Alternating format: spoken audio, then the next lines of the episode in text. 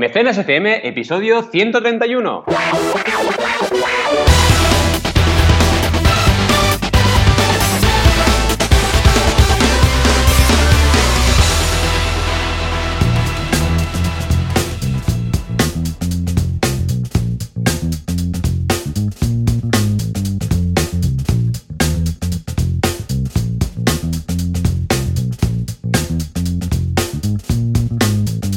Bienvenidas y bienvenidos una semana más a Mecenas FM, el podcast donde hablamos de crowdfunding. Ya sabéis, como cada semana aquí estamos, Joan Boluda, consultor de marketing online, y un servidor, Valentía Concha, consultor de crowdfunding. ¿Qué tal, Joan? ¿Cómo estás esta semana? Hola, ¿qué tal? Muy bien, súper, hiper, mega liado, pero liado hasta los topes de los topes. Pero vamos, a sarna con gusto no pica, que dicen, o sea que yo encantado de la vida. Uh, una semana especialmente intensa porque, el, bueno, o un fin de semana, o esta ha sido una semana especialmente intensa porque pasado mañana, el lunes, empiezan los cursos en boluda.com, 12 cursos nuevos, ni más ni menos, y claro, coordinar todo esto siempre es un poco loco, pero ahora ya está, ya está todo preparado, todo zanjado, todo, vamos, a punto para empezar eh, a, impartir cursos como loco a partir del lunes. O sea que ideal. Qué bien, qué bien. ¿Y tú qué? ¿Cómo, cómo, pues ¿Cómo pinta el año? Que ahora ya estamos, vamos, ya hemos pasado mediados de... recta final, de hecho, de enero. ¿Cómo, Te iba a contar, precisamente también tiene que ver un poco con lo tuyo, porque estoy en tema de formación, evidentemente online, pero también eh, offline, porque estoy ahora con los cursos que empiezan en Elisaba, oh, la Escuela de Diseño de Barcelona y la verdad es que está siendo bastante intenso este inicio de curso con, dos. El año pasado empecé allí con un curso y dos eh, grupos y ahora tengo cuatro grupos y dos cursos. Entonces eh, se ha multiplicado por dos el trabajo, aunque evidentemente eh, uno ya pilla más, más rodaje, pero evidentemente es, es, bastante intenso. Y luego también lo que comentábamos antes de empezar a entrar en antena, ¿no? que este año pinta bastante bien. Están habiendo un montón de proyectitos, están saliendo un montón de cosas y la verdad con ganas, con ganas de lo que, ver lo que nos depara este año a nivel de todo, de proyectos, a nivel de, de bueno, mm, crecimiento de mercado, que yo creo que también lo vamos a ver, y nuevas oportunidades para todos, ¿eh? porque al final yo creo que esto es eh, un poco el inicio de la salida de este mal momento o que nos hemos acostumbrado a los recursos que tenemos y cada vez lo estamos haciendo mejor y se van a ver un montón de proyectos interesantes. Y en mi mundo esto es importantísimo, vamos. Muy bien, escucha, lo veo estupendo, lo veo genial, lo veo... Este año ahora lo decíamos fuera de antena, aunque no hay una antena aquí, pero para entendernos. Y, pinta muy bien, muchas oportunidades, muchos, vamos, muchos proyectos de estos que dices, eh, de aquí puede salir algo chulo. Y además hay cuatro o cinco ahí bailando que dices, solo que uno despegue y ya está. Si salen los cinco, vamos. De locos, va a ser de, locos. Pero bueno, muy bien, escucha, yo estoy encantado de la vida. O sea pues que muy bien, muy bien. Ah, año genial, semana loca y todos preparados ya para enfocar una nueva jornada en mecenas. Sí, tenemos un montón de cositas. La verdad es que este programa nos ha salido un poco tocho, pero bueno, nos suele ocurrir, ¿eh? Es que cada vez hay más cosas para hablar. Entonces tenemos tres noticias que las vamos a repasar bastante rapidito. Y luego una duda, como siempre, de una oyente, en este caso, y para acabar, tenemos, cada uno de nosotros nos hemos duplicado, porque tenemos dos campañas que comentar cada uno. Sí, Así que lo haremos... sin, haberlo pensado, sin haberlo comentado, ¿eh? Exacto, Estamos interconectados. Súper conectados, súper conectados. Así que sin más, empecemos por las noticias. Lo primero es, bueno, una noticia, es súper rápido lo que quiero comentaros, pero eh, hemos descubierto que en Japón también hay mucho crowdfunding, ¿vale? Entonces, ¿qué me dices? Una noticia, sí no, no lo hemos comentado nunca, ¿no? ¿Cómo está el plan ahí en Japón? No, la verdad es que en Oriente en general hay poco que hayamos comentado y ya veréis, hoy vamos a comentar tangencialmente también otro tema de Oriente. Pero el primero es que simplemente es una noticia, de aquellas que puedes leer, eh, de un blog que se llama coiña.net, hmm. que habla de manga, de anime, de videojuegos, etc. Y ah. hablan, claro, de una campaña de un anime, de eh, Hizukuri eh, que es el corto, ¿vale? Bueno, el corto de animación japonesa, y el autor que es Naoki Matsura, ¿vale? Y claro, evidentemente hace crowdfunding. ¿Y dónde hace crowdfunding? En Japón. ¿Y la plataforma de dónde es? De ah, Japón. Entonces, claro, entras y te encuentras todo en japonés, con lo cual no entiendes nada, ¿vale? Y, la verdad es que es interesante ver que ahí se está moviendo y que realmente, eh, bueno, por lo que parece, hay bastante movimiento. Porque claro, aunque no entiendas nada de japonés o lo puedas traducir con Google, te ves la cantidad de movimiento que hay, la cantidad de campañas que hay y parece bastante interesante. Es un tema para... Tiene más o menos el mismo aspecto típico de, una plataforma de crowdfunding de las que conocemos. Típico, esto deben ser las recompensas, esto deben ser los objetivos, ¿no? Más o menos. Sí, a nivel, de estructura, a nivel de estructura es igual, ah, ¿vale? Entonces, eh, ahí no, no, innovado no han innovado demasiado, pero sí que es verdad que, claro, la cultura japonesa es distinta de nuestra cultura, así que hay que ver cómo plantean las cosas. Me gustaría un montón saber japonés, porque sé poquísimo, y poder entender cómo ellos venden sus proyectos, porque estoy convencidísimo que no tiene nada que ver su manera de vender y su manera de plantearlo. Seguro, seguro. Bueno, tu mujer sabe un poco de japonés, ¿no? Sí, un poco sabe. Entonces, mira, te lo podría traducir un poquitín.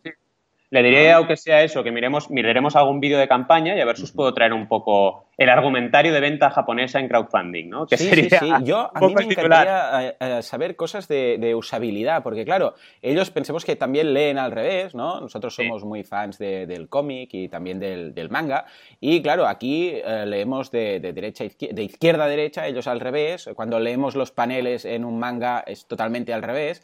Mm. Ah, yo me pregunto a nivel de usabilidad de páginas web también si todo esto afecta. Estoy seguro que sí. Además, eh, escriben en algunos casos de arriba abajo. Bueno, es todo un mundo. Lo que ocurre es que fíjate que la estructura, la estructura, como os decía, de esta plataforma es igual que Kickstarter. ¿eh? O sea, las recompensas están a la derecha, no a la izquierda. Es raro, sí, porque como tú bien dices, igual, deberían estar al revés, o la usabilidad web debería estar el punto caliente en la izquierda y no en la derecha. Y no sé, no sé, supongo que han copiado directamente y... Globalización, a copiar a los americanos. Exacto, y, llegará un momento que dirán, eh, ¿por qué no la ponemos al revés que nos va mejor? Y lo harán, seguramente. Sí, sí, en fin, siguiendo con noticias, porque hay más tela, eh, también os queríamos hablar del repaso de Kickstarter de este año 2016, que lo ha sacado eh, este, esta semana pasada y bueno, es un repaso brutal, ¿vale? Empieza, nada más empezar y dices, vale, 11.500 ciclistas de Londres con mayor seguridad. Esto habla de una campaña de las 1.000 que tiene. Y eh, bueno, es un proyecto de una luz para aumentar la seguridad vial de los ciclistas en Londres. Y la verdad es que es una pasada esta campaña, pero es que a partir de ahí Kickstarter empieza a hablar de datos y alucinas. Primero, ha lanzado este año en tres sitios diferentes, México, Singapur y Hong Kong. Otra vez aquí el apunte de Oriente, ¿no?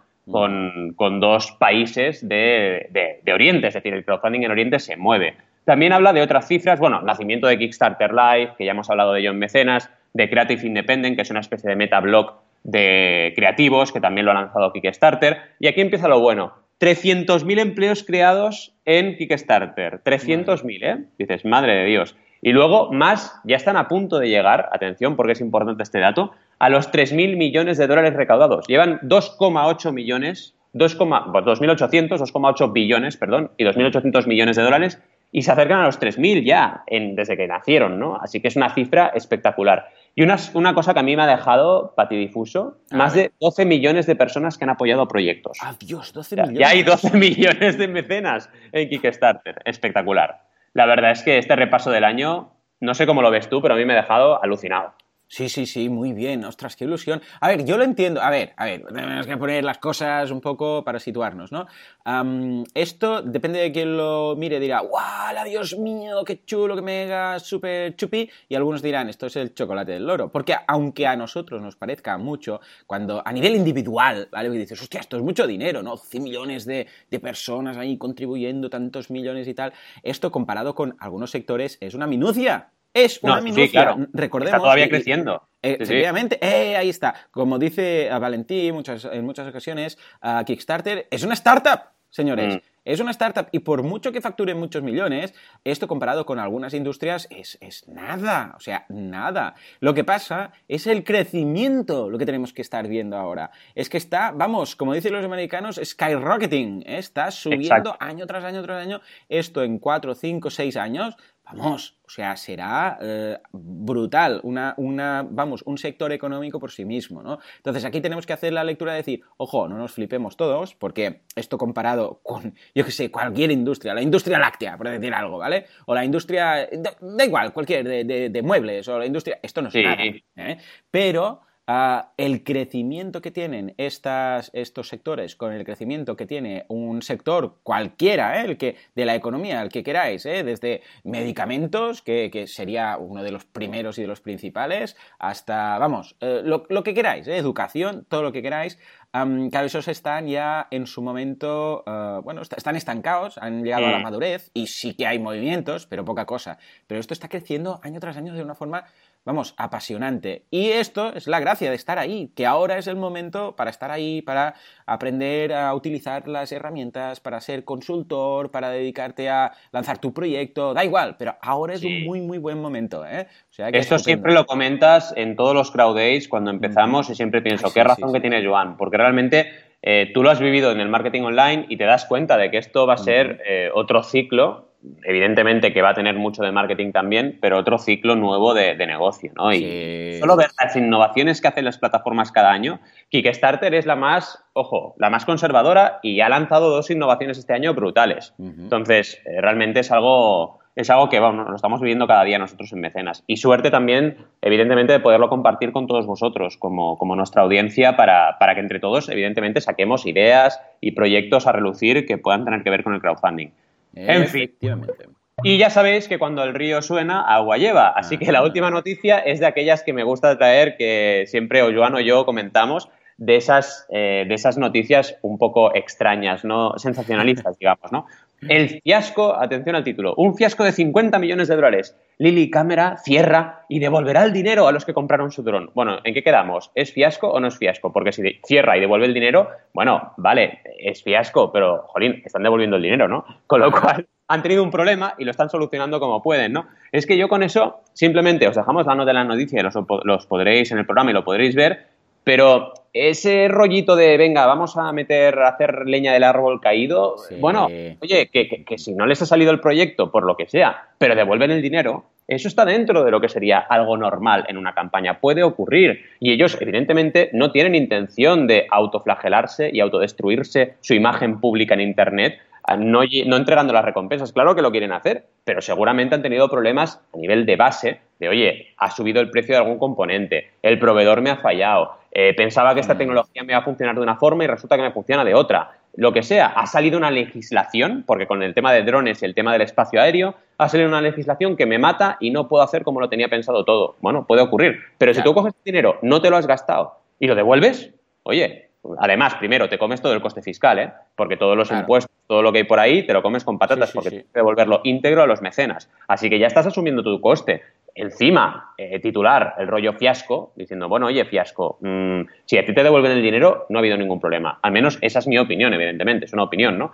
Eh, de todas maneras, eh, una cosa importante que me gustaría comentar es que este proyecto está recaudando ya 50 millones de, de dólares, ¿vale? A veces ocurre esto, cuanto más recauda un proyecto, más riesgo de problemas hay. Sí, es curioso.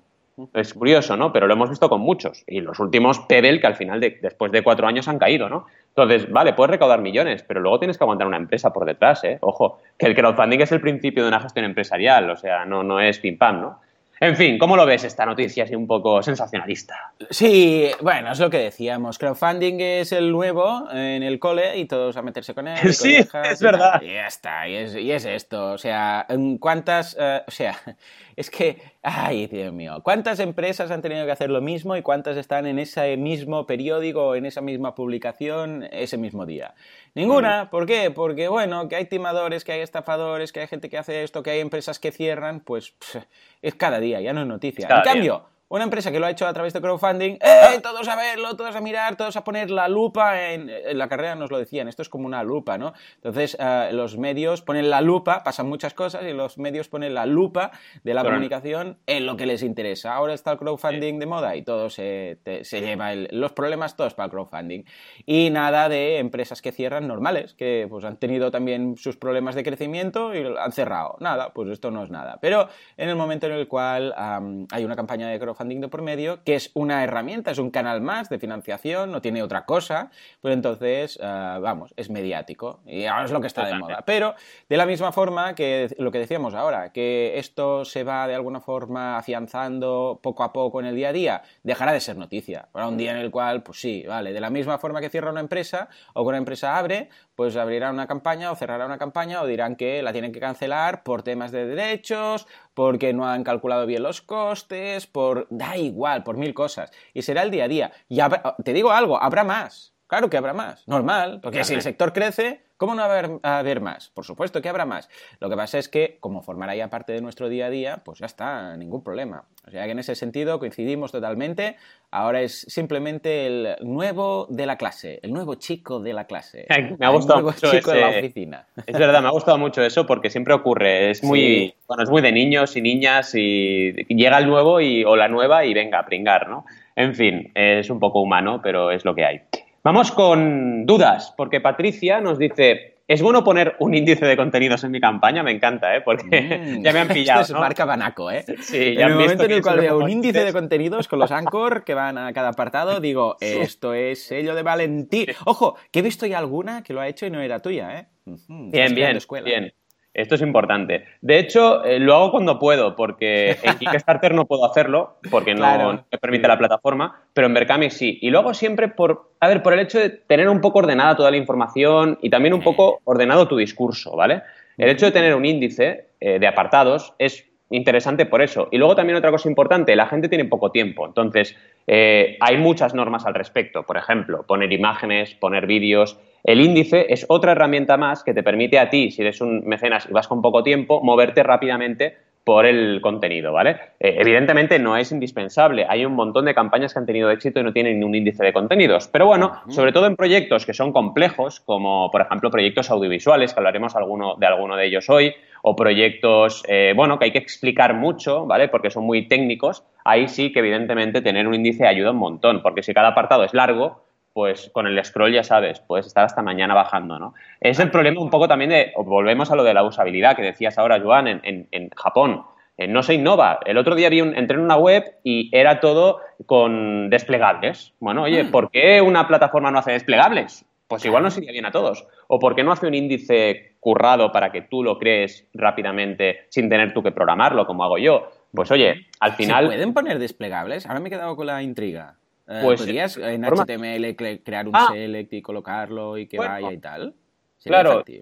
Sí, yo creo que en Indiegogo, bueno, no sé si te dejaría la, el frontend. depende de, las eh, etiquetas HTML que te dejen colocar. ¿no? Sí, correcto. Correcto. lo que sí sé es que Indiegogo te permite mucho HTML. Habría que probar, habría que probar pero eso, por ejemplo, sería otra innovación posible interesante para que la gente, que eso pasa en muchas webs, para que la gente no se coma el scroll ahí eterno, pues poder desplegar, ¿no? Pero bueno, respondiendo a Patricia, sí, es bueno, puede ser bueno tener un índice, tampoco te agobies si no tienes, o si tienes una descripción muy cortita no hace falta, ¿vale? Pero si realmente es así, lo que es más importante es los apartados que pones en el índice, ¿vale? Que aquí siempre destaco algunos muy importantes que la gente se deja. Por ejemplo, el uso de los fondos, el equipo, la historia detrás del proyecto. Todo el mundo explicar el proyecto lo tiene muy fácil, pero claro, tiene que explicar por qué haces crowdfunding, qué es el crowdfunding, también explicarlo no está nada de más y explicar quién hay detrás del proyecto y qué historia hay detrás del proyecto. ¿no? Y luego, por supuesto, esos típicos apartados importantes para usabilidad, como el de recompensas. Volver a explicar las recompensas con iconogramas, con dibujitos,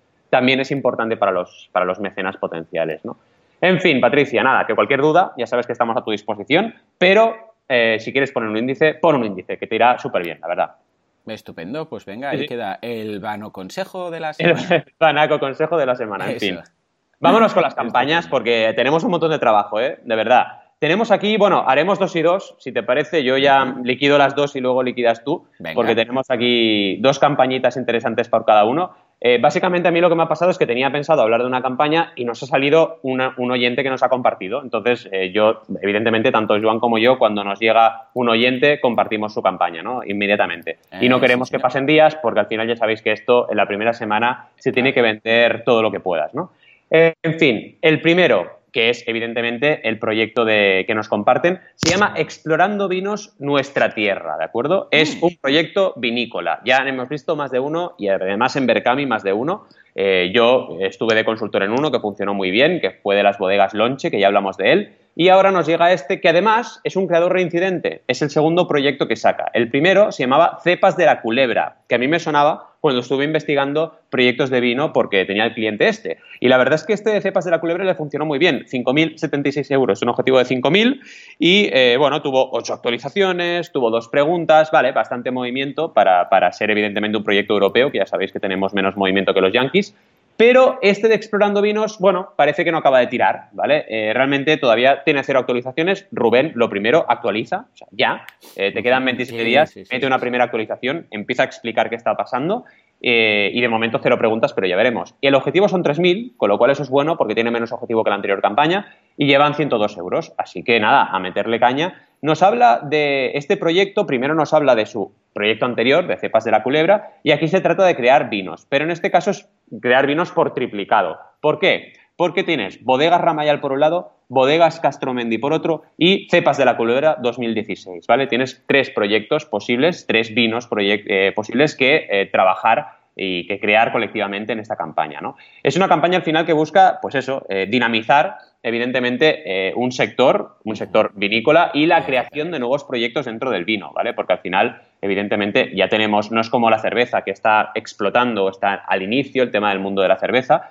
pero el mundo del vino, evidentemente, ya lleva unos años pegando fuerte, ¿no? Pero claro, los nuevos viticultores eh, pueden ver en el vino, en el crowdfunding, una forma muy buena de sacar un nuevo vino o sacar una nueva cosecha a, relucir, ¿no? La verdad es que es un proyecto que ya os imaginaréis que las recompensas por dónde van, ¿no? Es interesante eh, ver que desde el principio, desde la primera recompensa, tienes ya botellas de vino, ¿vale? Que la primera recompensa es de 34. Si nos vamos a la campaña que hicieron en Cepas de la Culebra, la estrategia fue igual, pero ocurre que la primera recompensa en el caso de la de cepas era de 20 euros y tuvo 69 mecenas. Y en este caso, el eh, primer precio es 34, 14 euros más cara. Pues mira, eso puede ser una explicación de por qué nos estamos encontrando con un problema, ¿vale? El precio, el precio, el precio, ese marketing mix es muy importante porque es que empiezas con 20 o empiezas con 34, te cambia mucho. O sea, la, nota de corte es mucho mayor en esta campaña que estamos viendo ahora, ¿no? Entonces, cuidado, porque a lo mejor ese es un problema. Plantéate hacer una recompensa en Libert a 20 o a 25, a ver si así la gente se anima, ¿no? Y luego a partir de ahí tienen diferentes opciones interesantes, como una que es para ir a verles y es un día de puertas abiertas de las bodegas, súper interesante, aquí genial porque es una recompensa experiencial, de momento no ha habido ningún mecenas que se haya animado, pero yo creo que es súper interesante. Y luego diferentes recompensas de combos, ¿vale? Dos botellas de cada una de las bodegas, cuatro botellas de cada una de las bodegas, etcétera, ¿vale? Muy bien. Es muy importante Primero, el tema del precio, y nos quedamos con eso. Y luego el tema de la comunicación, que también lo hemos comentado un poco tangencialmente. Cuidado, hay que comunicar cada día. En tu Facebook, a tope todos los Facebook de todas las bodegas a tope. O sea, las bodegas que están aquí implicadas, por favor, meterle caña, porque si es para explorar vuestra tierra de vinos, pues oye, que cada una de las bodegas comunique y esté cada día hablando del proyecto y de Berkami. Es la forma al final. Fíjate las visitas que tienes y fíjate cuánta conversión tienes. Entonces, si tienes pocas visitas, ya tienes la respuesta. Si tu conversión es buena y las visitas son pocas, es que te falta visitas para llegar al objetivo y no hay más, ¿no? Y el tema del precio hay que cuidarlo mucho. En fin, y rapidito, paso de cambio, cambio de tercio, ¿vale? Rapidito, y hablo de un proyecto de cine, porque esta oh, semana que viene, cuidado, porque el cine está fuerte, ¿vale? La semana que viene, el fin de semana que viene, tenemos el Salón del Cine y las series. Y aquí vamos a estrenar muchos proyectos en Berkami de cines, yo estoy en muchos implicado, y este eh, es uno de ellos. Es un proyecto que se llama Ojos en Espiral y es una web serie, ¿vale? Además, está dentro de un proyecto que eh, incluye la emisión de estos cortos por BTV, por Barcelona Televisión, y además un crowdfunding eh, paralelo, ¿vale? Eh, ese ha sido un poco el motivo de que este proyecto se estrenase antes que el resto, ¿vale? y también, un poquito, hay que decirlo, con una estrategia de pre-campaña no 100% implementada, ¿vale? Aquí es la primera lección que os quiero trasladar. Ya, ya veis que aquí en Mecenas hablamos de todo, de lo bueno, de lo regular y de lo no tan bueno, ¿no? El tema de la pre-campaña y el tema de tener asegurado las primeras aportaciones es básico, ¿vale?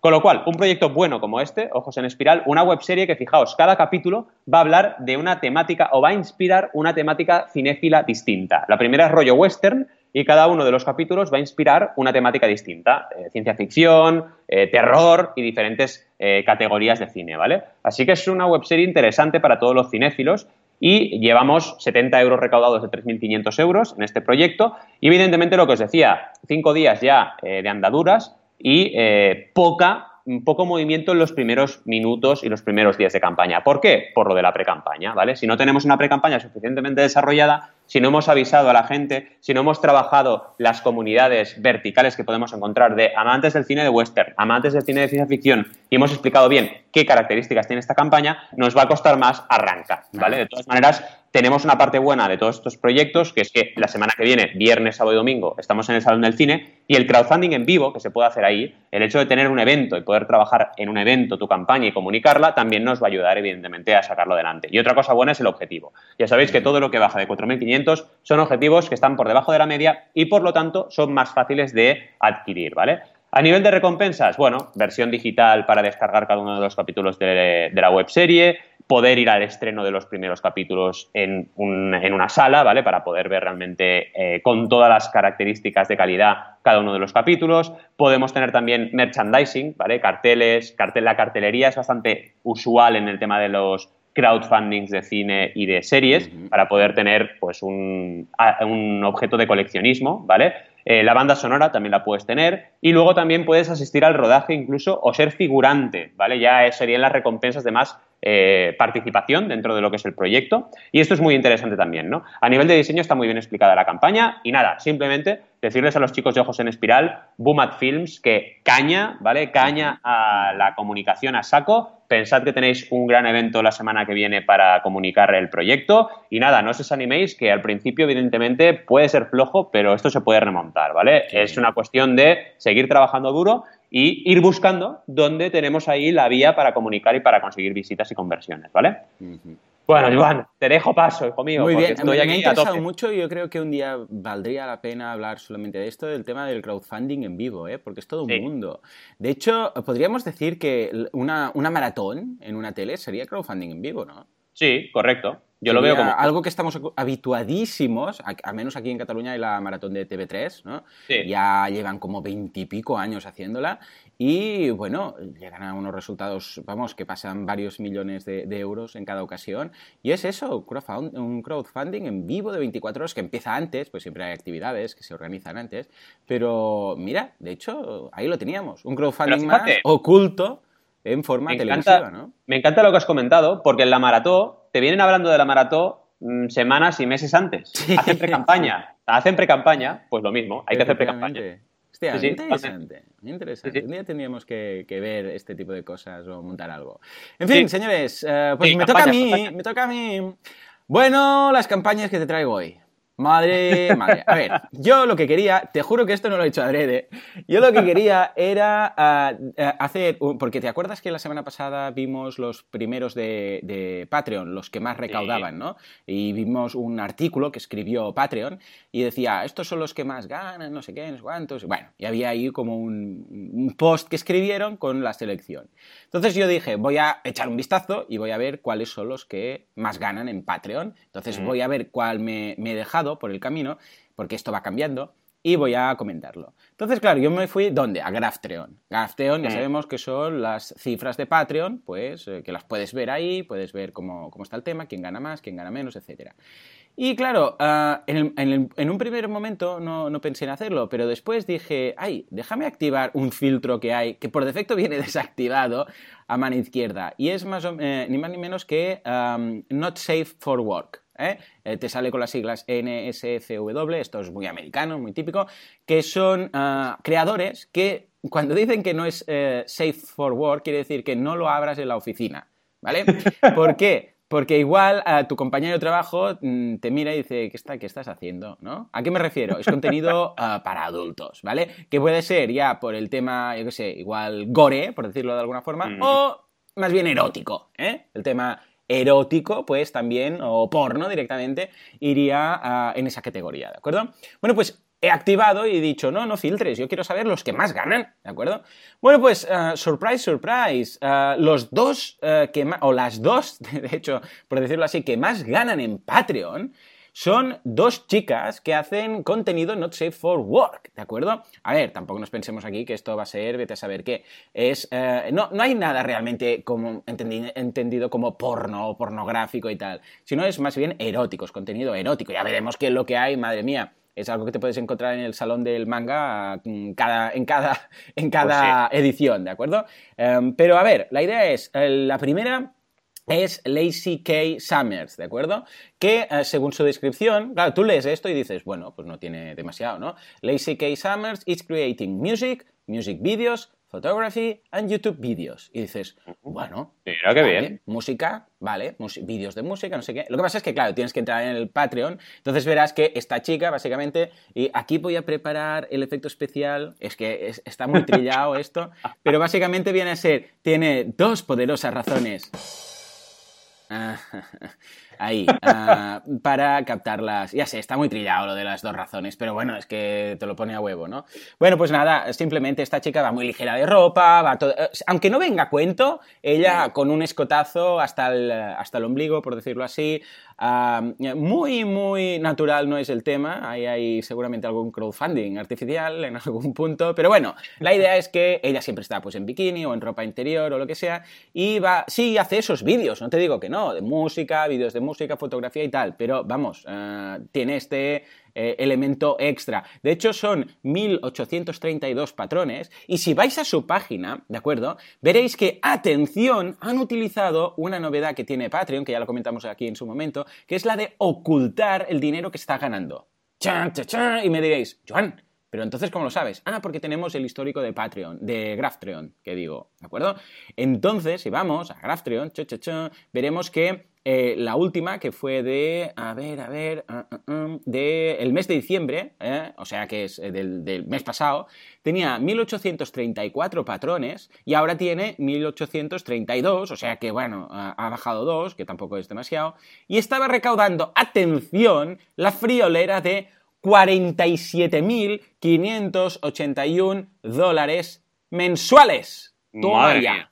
Toma ya. Es curioso, Madre es curioso. ¿Mm? Ojo, pero es que si quieres algo aún más exagerado, esta chica lanzó su canal en diciembre. O sea, hace 40 días. Madre mía. 40 días. Valentí. Qué Empezó. locura. O sea, en 40 días, 47 mil dólares mensuales. ¿Es de locos o no es de locos? Sí, sí, totalmente. Ya, brutal. Además, es curioso porque las recompensas, ¿eh? la primera es de 5 dólares, claro, no nos dice en cada uno, porque entonces podrían hacer los cálculos, pero una es de 5 dólares, luego hay otra de 25 dólares y una de 50 y una de 100, ¿de acuerdo? Pero fíjate incluso que eh, la primera es, bueno, acceso a la página de Patreon, etcétera, etcétera, tal cual, no sé qué, pero después hay un, ah, ah, la, opción de participar en su Snapchat, ¿De acuerdo? O sea, tiene un chat de estos eh, con la aplicación esta de Snapchat y puedes apuntarte, ¿de acuerdo? O sea que puedes estar en ese grupo. Fíjate, después en la de 50 es ah, el feedback de, de su ah, Snapchat. O sea, te, te habla, eh, por decirlo así. O sea que imagínate, ¿no? Cómo está el, tema. ¿Cómo está el tema? Exacto. Sí, y después tiene el ah, 10, eh, 10 Private Sexy Snaps. Eh, o sea que no sé qué debe ser esto, pero pinta interesante. eh, interesante. Pero fíjate, fíjate que esto es un membership site, Valentín. Sí. Esto es el totalmente. membership site de Lazy K Summers. Punto. Eh, que esto no tiene mm, que ver con Patreon, sí que Patreon. Bueno, Patreon es una herramienta, tú puedes utilizarla como quieras, ¿no? Entonces ya estamos viendo que Patreon poco a poco está haciendo este cambio de, de llamarse plataforma de crowdfunding, por decirlo así, a una plataforma que dices, no, tú aquí montate lo que quieras y ya está, ¿sabes? Y como realmente las herramientas que tienen son herramientas comparables a un membership site, pues, eh, pues esta es la idea, esto es lo que han montado y esto les está funcionando extraordinariamente. Esto lo que nos dice es, ojo el sector de los membership sites.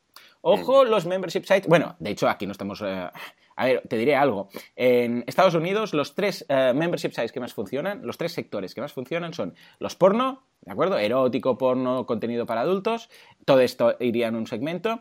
Segundo, el de, las, el de la nutrición, ¿de acuerdo? Todo lo que sea nutrición, bienestar, todo este tipo de cosas. Y el tercero, las finanzas. Todos los que tienen membership sites de temas de inversión, de trading, todo este tipo de cosas. Estos son los tres que más funcionan en Estados Unidos. Pero mm, con diferencia. O sea, que no es de extrañar que en el momento en el cual una chica que dice, pues mira, yo voy a salir ahí ligera de ropa, hablando de esto, lo otro y tal, ah, que sí, que con el trasfondo musical y todo lo que quieras, ah, yo lo que voy a hacer es simplemente ganar dinero a través de un membership site que he montado en Patreon. Punto. Ya está, ¿de acuerdo?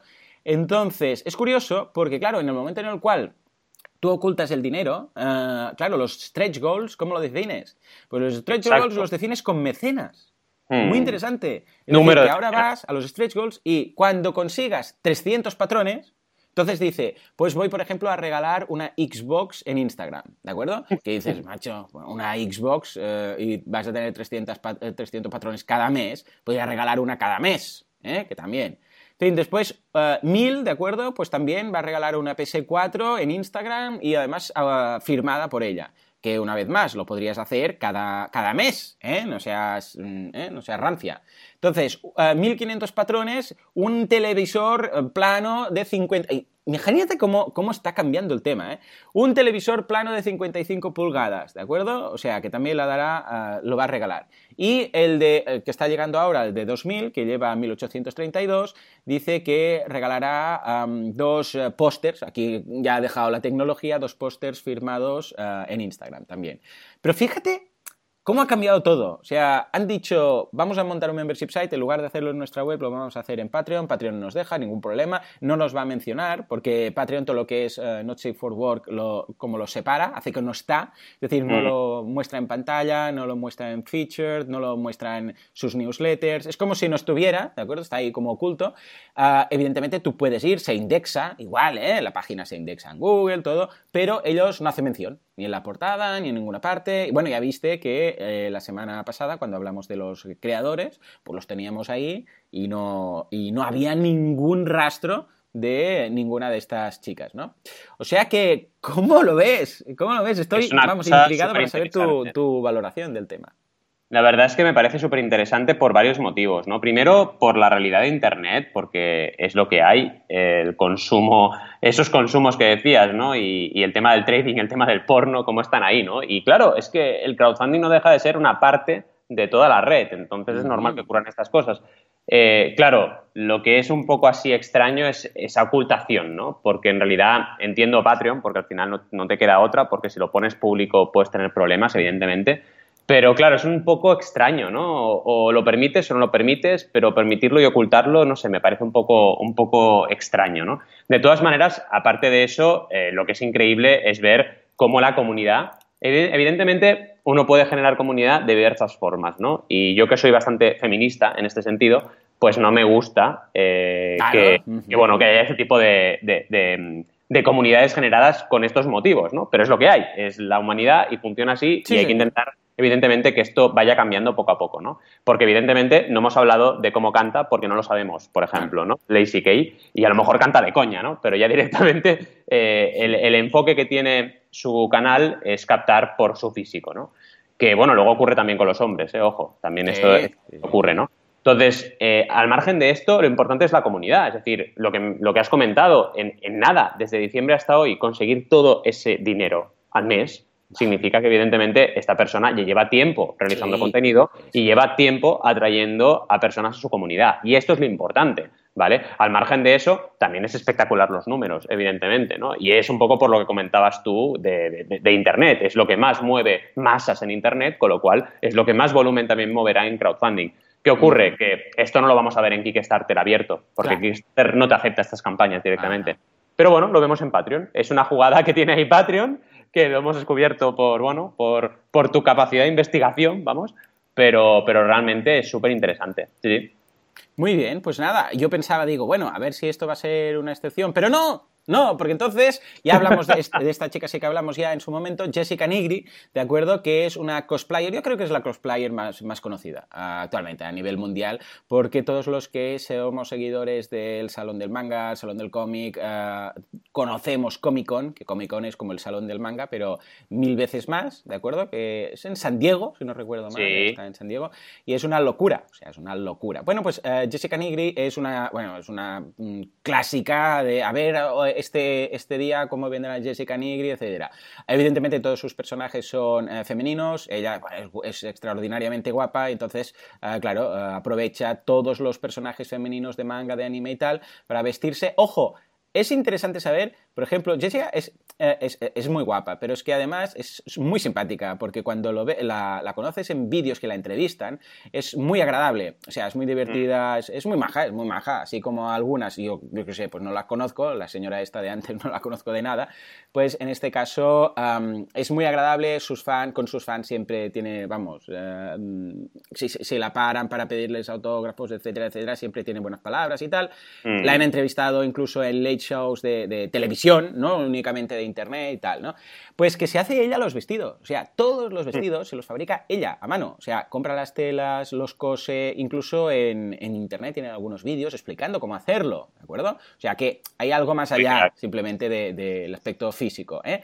Bueno, pues me, me, ha comentado, me ha gustado la idea que, o me ha llamado la atención la idea que también ha ocultado el dinero. En esta ocasión, ¿de acuerdo? Ella está recaudando, ahora los últimos datos que tenemos de ella es, eh, es, de enero, o sea, de enero, precisamente, justo antes de ocultar el dinero, y estaba ganando, atención, 42.234 uh, dólares uh, mensuales.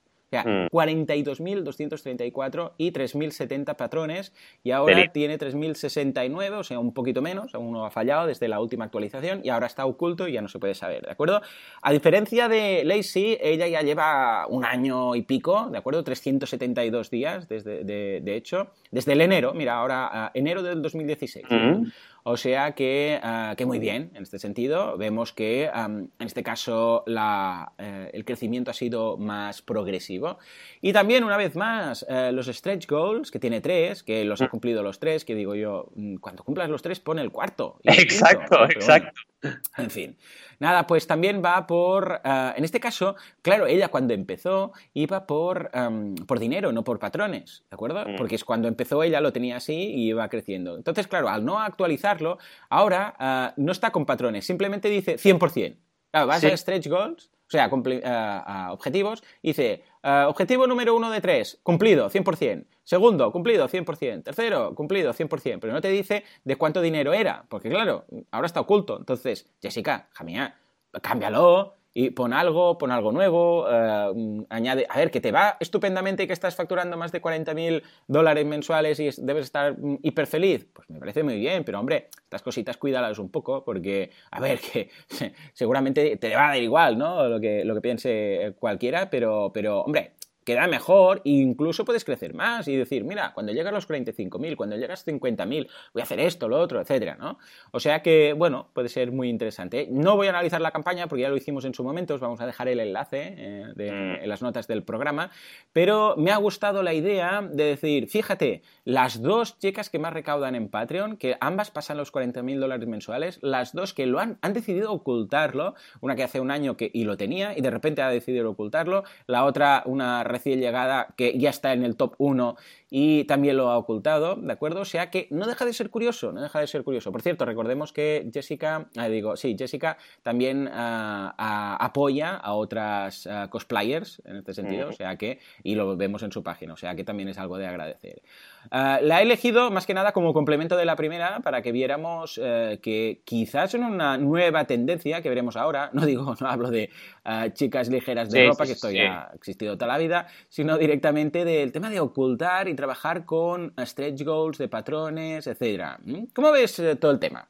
Me encanta, me encanta que haya sacado este tema a relucir, bueno, primero para contrastar y, y, valorar el trabajo excelente de Jessica y cómo se le ocurra, y luego también por el tema este de ocultar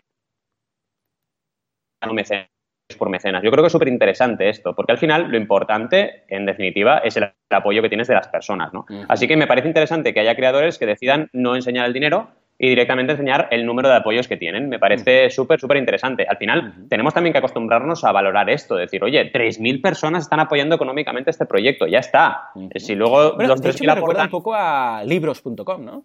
Sí, sí, exacto. Que va por que habla, de, que habla de, apoyos, sí, habla de apoyos. Así que también es algo totalmente válido. Lo que pasa es que, claro, ahora estamos, yo creo que Patreon está como un poco a traspiés, ¿no? Aquello, se ven objetivos sí. ampliados, pero como decías, ¿no? Solo se ve el 100%, no se ve el número de patrones, porque podría ser objetivos ampliados de número de mecenas. Y que vieras, si llego a 1.000 pasa esto, si llego a 2.000 mecenas pasa esto. Se podría hacer perfectamente. Pero está como a medias de, de una cosa y la otra, ¿no? Y me parece súper interesante porque creo que lo importante es eso, el número de apoyos y el dinero también, evidentemente, pero si alguien no quiere ponerlo por un tema de privacidad o por un tema contable, fiscal, yo qué sé, lo que sea, pues que, oye, que lo pueda ocultar sin ningún tipo de problema. No, no, es, muy curioso, la verdad es que es muy interesante.